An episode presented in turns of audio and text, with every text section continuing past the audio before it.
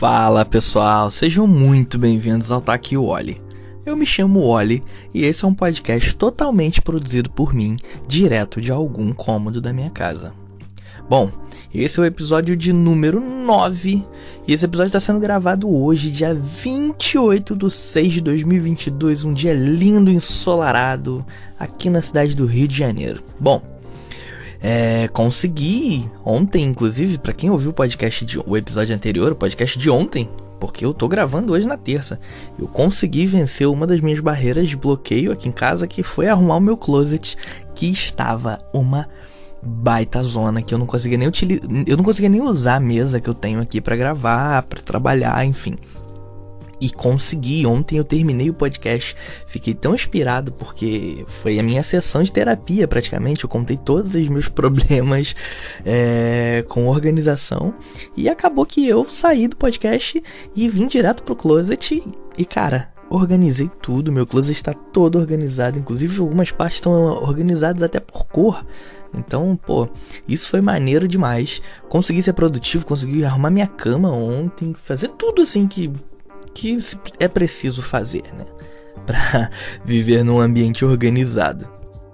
Porém, sem mais delongas, hoje eu vou falar sobre uma parada que talvez seja um pouco polêmica, mas eu vou falar sobre pirâmide financeira. Que, cara, carinhosamente é chamada de marketing multinível. Bom, vou explicar como que funciona.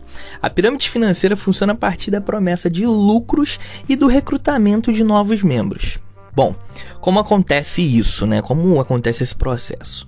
Um novo membro é recrutado e paga para participar do negócio. Tipo, tem um esquema, você paga e entra para participar ali do rolê, né?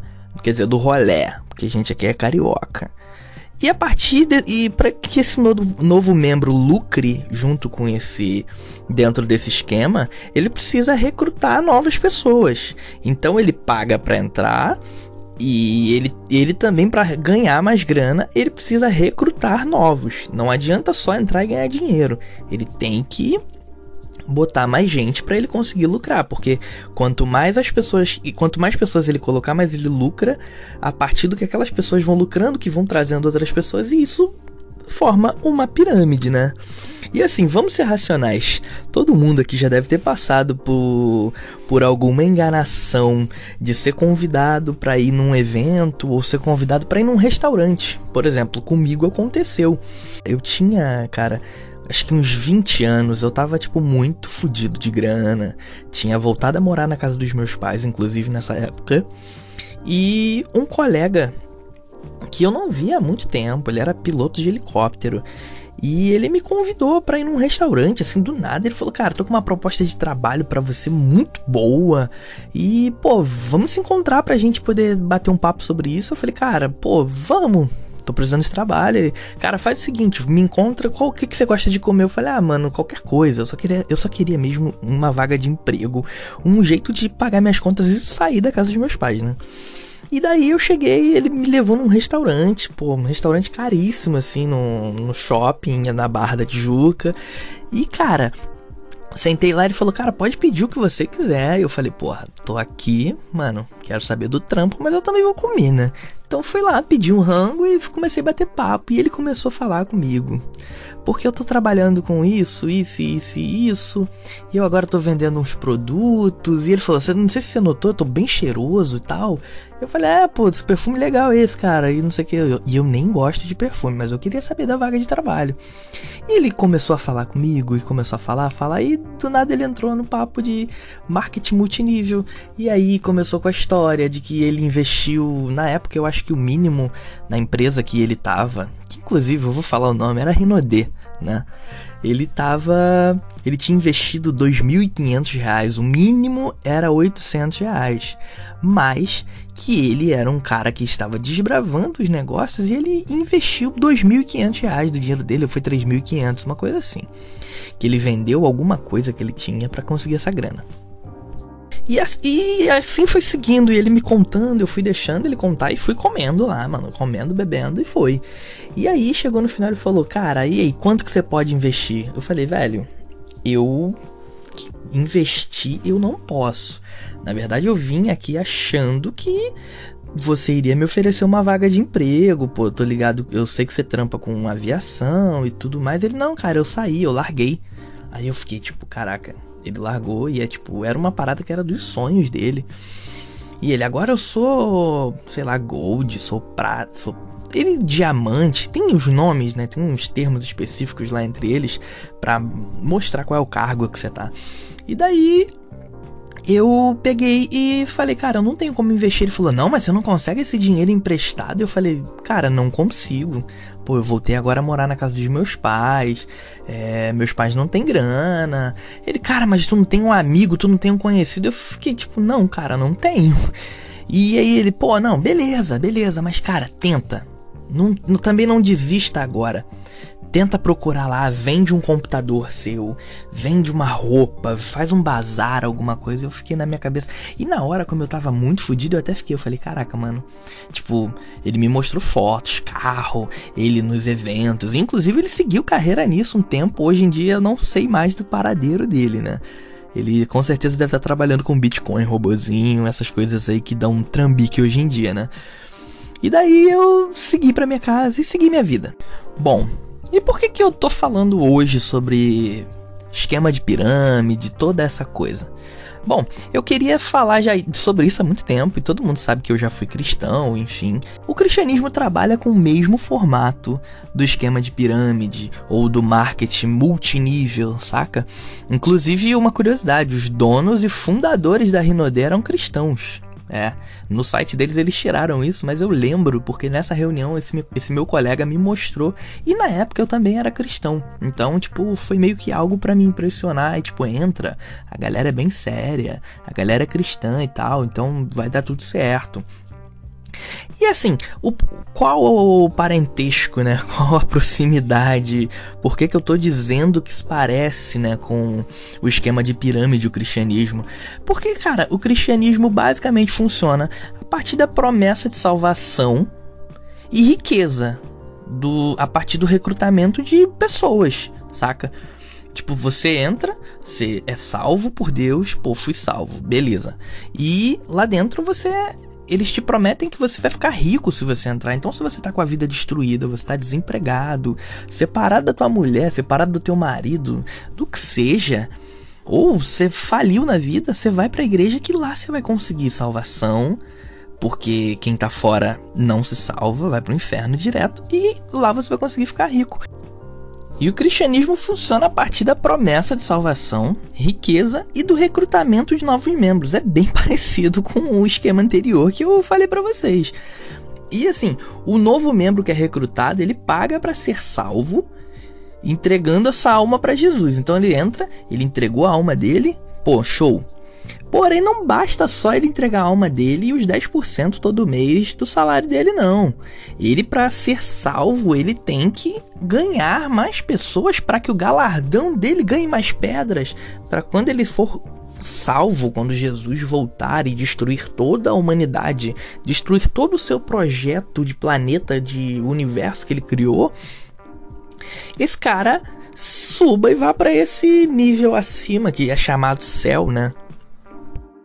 E assim, tudo desse esquema é baseado no que está escrito na Bíblia. E assim, a Bíblia é um livro que foi escrito há dois mil anos atrás, é um livro muito novo que e foi escrito por vários homens diferentes ao longo da história dela. Inclusive, teve, tiveram livros que foram tirados na época luterana, né?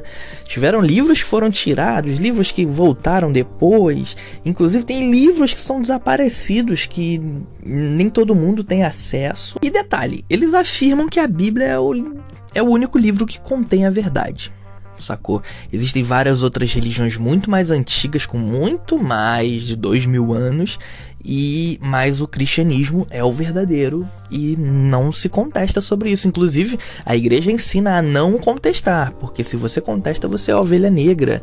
Você está duvidando da grandeza de Deus e isso é um pecado mortal. E eu falo isso com muita propriedade porque eu fui criado dentro da igreja. E a igreja ela ensina você a ter temor, medo de Deus, né? Você tem que temer a Deus e ensina que você não pode ter dúvidas sobre nada. Você tem que ter certeza que Deus é Deus e isso não muda. E ponto final. E você está acima dos outros que são os ímpios, né?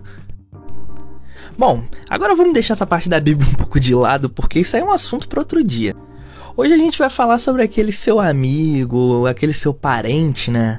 Que se converteu há pouco tempo e que tem em todo encontro que ele tem com você, todo jantar ou festa na casa dos amigos, ele recita versículos, ele tenta te, converse, te conver, converter. Nossa, até travei. Ele tenta te converter a todo custo, né?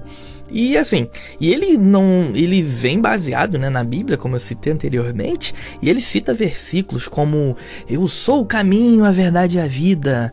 Ninguém vem ao Pai senão por mim. E quando você fala, cara, pô, a gente tá num jantar, não vamos ficar falando sobre isso, ele ainda vira e fala: não, a Bíblia diz que ir de pregar o evangelho a toda criatura e quem crer, quem crer e for batizado será salvo, e quem não crer será condenado. Então ele se sente na obrigação de pregar para você todas as vezes que ele te encontra e que se você não acreditar no que ele está falando, você vai para o inferno e ponto final, você vai perder a salvação. E ele usa vários outros versículos e fica aquele assunto chato, fica enfadonho. Todo mundo tem alguém na família ou algum amigo que se converteu e o cara ou ele some ou quando ele aparece para falar com você, ele se põe como superior, como ser salvo, né? E tipo, mano, ele tenta te converter a qualquer custo. Essa é a real. E quando ele cita esses versículos para você, ele não tá nem um pouco preocupado com o tal inferno que você vai, ou com a condenação, ou que você não vai não vai ver Cristo como eles dizem, né? Não vai ser salvo. Não.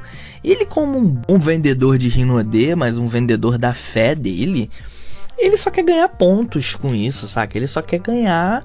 É, ele só quer ter uma aprovação de que ele vai pro céu, porque eles ensinam que para você ir pro céu você tem que converter pessoas e é na marra, sacou? Tipo, é, eu lembro quando eu fiquei doente, isso foi assim que eu saí da instituição, eu fiquei um tempo.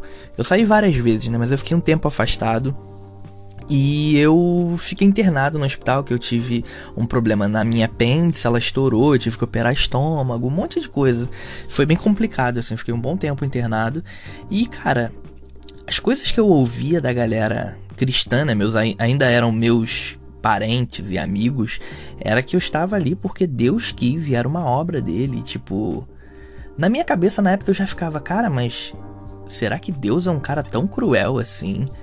Que só porque eu não quero servir a Ele, só porque eu não quero ser pertencente a Ele, ele me joga uma doença, ele quase me mata, porque eu quase morri, né? Eu cheguei no hospital desacordado e eu fiquei com aquilo na cabeça isso sempre ficou ressoando muitas e muitas vezes e eu voltei para a igreja. Voltei por medo eu fiquei com esse medo de que, cara, eu se eu não voltar, eu vou pro inferno.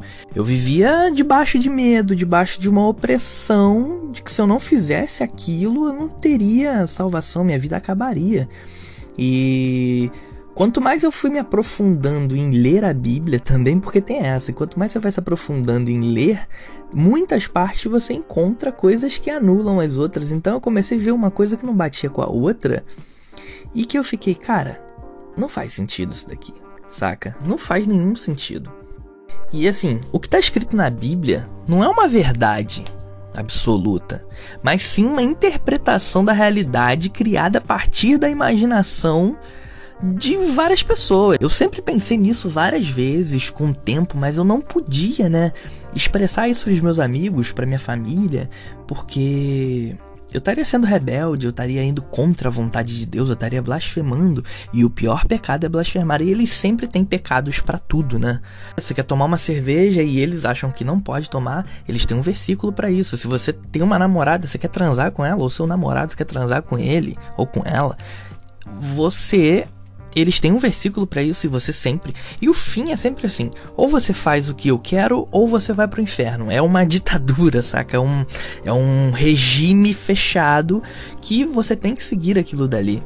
E pouco tempo a gente teve burburinho que rolou na internet, né? Teve a parada LGBTQIA, e teve aquela fala homofóbica horrível daquela cantorazinha lá, Bruna Carla, e ela falando sobre salvação, morte eterna e afins e blá blá blá. E cara, sério mesmo? Será que ela se importa mesmo com que o amigo vá ser salvo? Será que essas pessoas elas realmente se importam com que alguém vá pro inferno?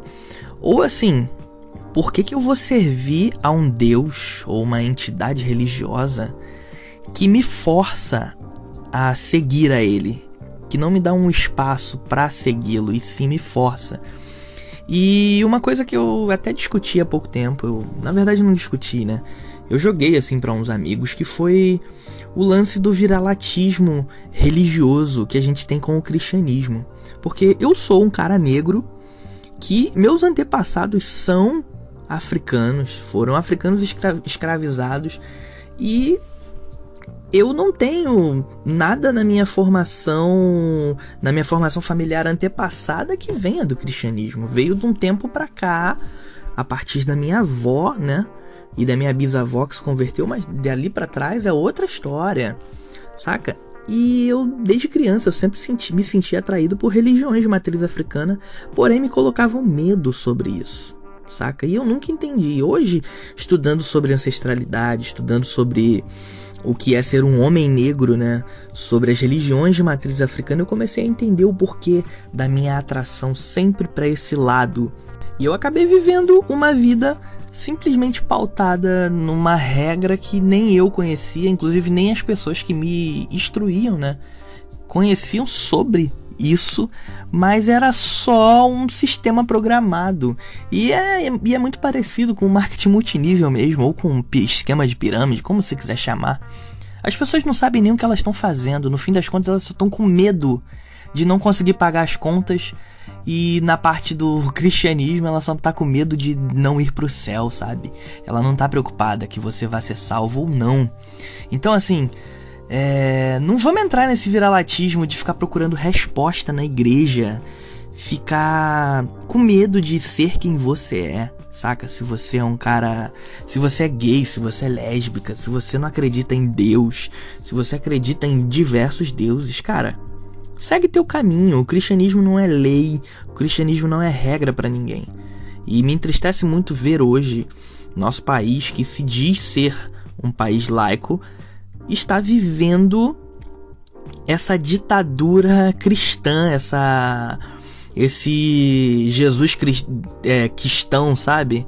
Essa coisa louca de as escolas serem baseadas na Bíblia e que menino veste azul e menina veste rosa, o ministro da educação ser um pastor e que inclusive é um assunto que deve ser falado, a gente tem que falar sobre isso, cara, é um pastor sendo ministro da educação, um pastor que desviou dinheiro público e foi preso e já tá solto e nada vai ser feito.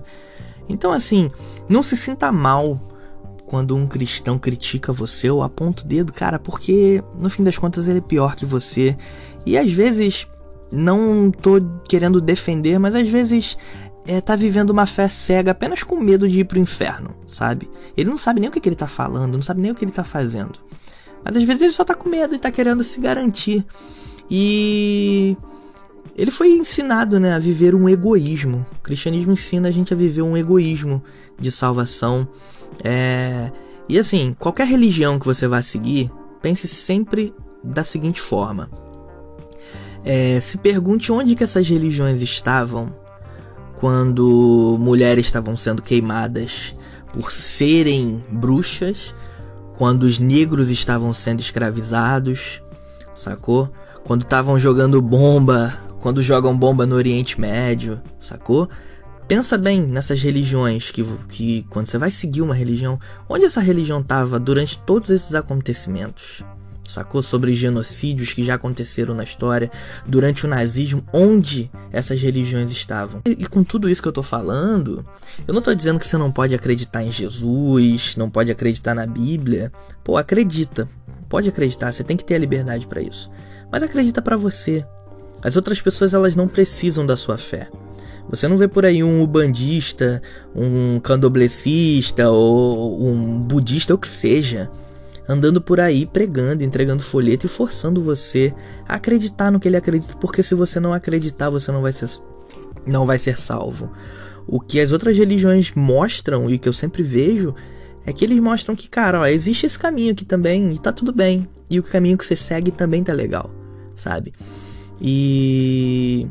E você que, cara, eu vi, eu presenciei muito isso. Pessoas que eram LGBT na igreja e que viviam forçando uma imagem para se encaixar ali. Cara, é, se você que tá me ouvindo tá passando por isso, não se permita passar por isso. Você não precisa, sacou?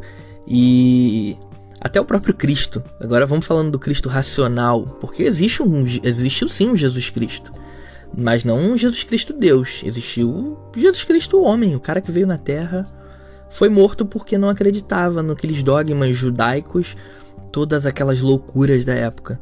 Ele veio, trouxe amor, foi contra a um monte de coisa, foi contra apedrejar uma mulher por ela se prostituir. Acredito que ele só foi um cara mesmo que fez muitas coisas boas, lutou contra, foi contra a muitas coisas, inclusive contra a essa mercantilização da fé, sabe? Então, se você quer acreditar em Jesus, Oxalá, Xangô, em Buda, o que você quiser, cara, seja livre. Seja livre. Sacou? Mas por favor, não caia nesse marketing multinível. Esse Cristo loiro que é vendido aí, que nasceu lá no Ocidente, mas ele no, no Oriente, mas ele é loiro. Então não acredita nesse cara não, tá bom? É, bom, esse foi um assunto um pouco polêmico. Acredite em mim, você não vai pro inferno porque o inferno não existe. Foi uma invenção do europeu. Essa é a real. Então é isso. É, bom, esse foi o Taquiwali de hoje, um podcast totalmente feito por mim, direto de algum cômodo da minha casa. Tchau, tchau.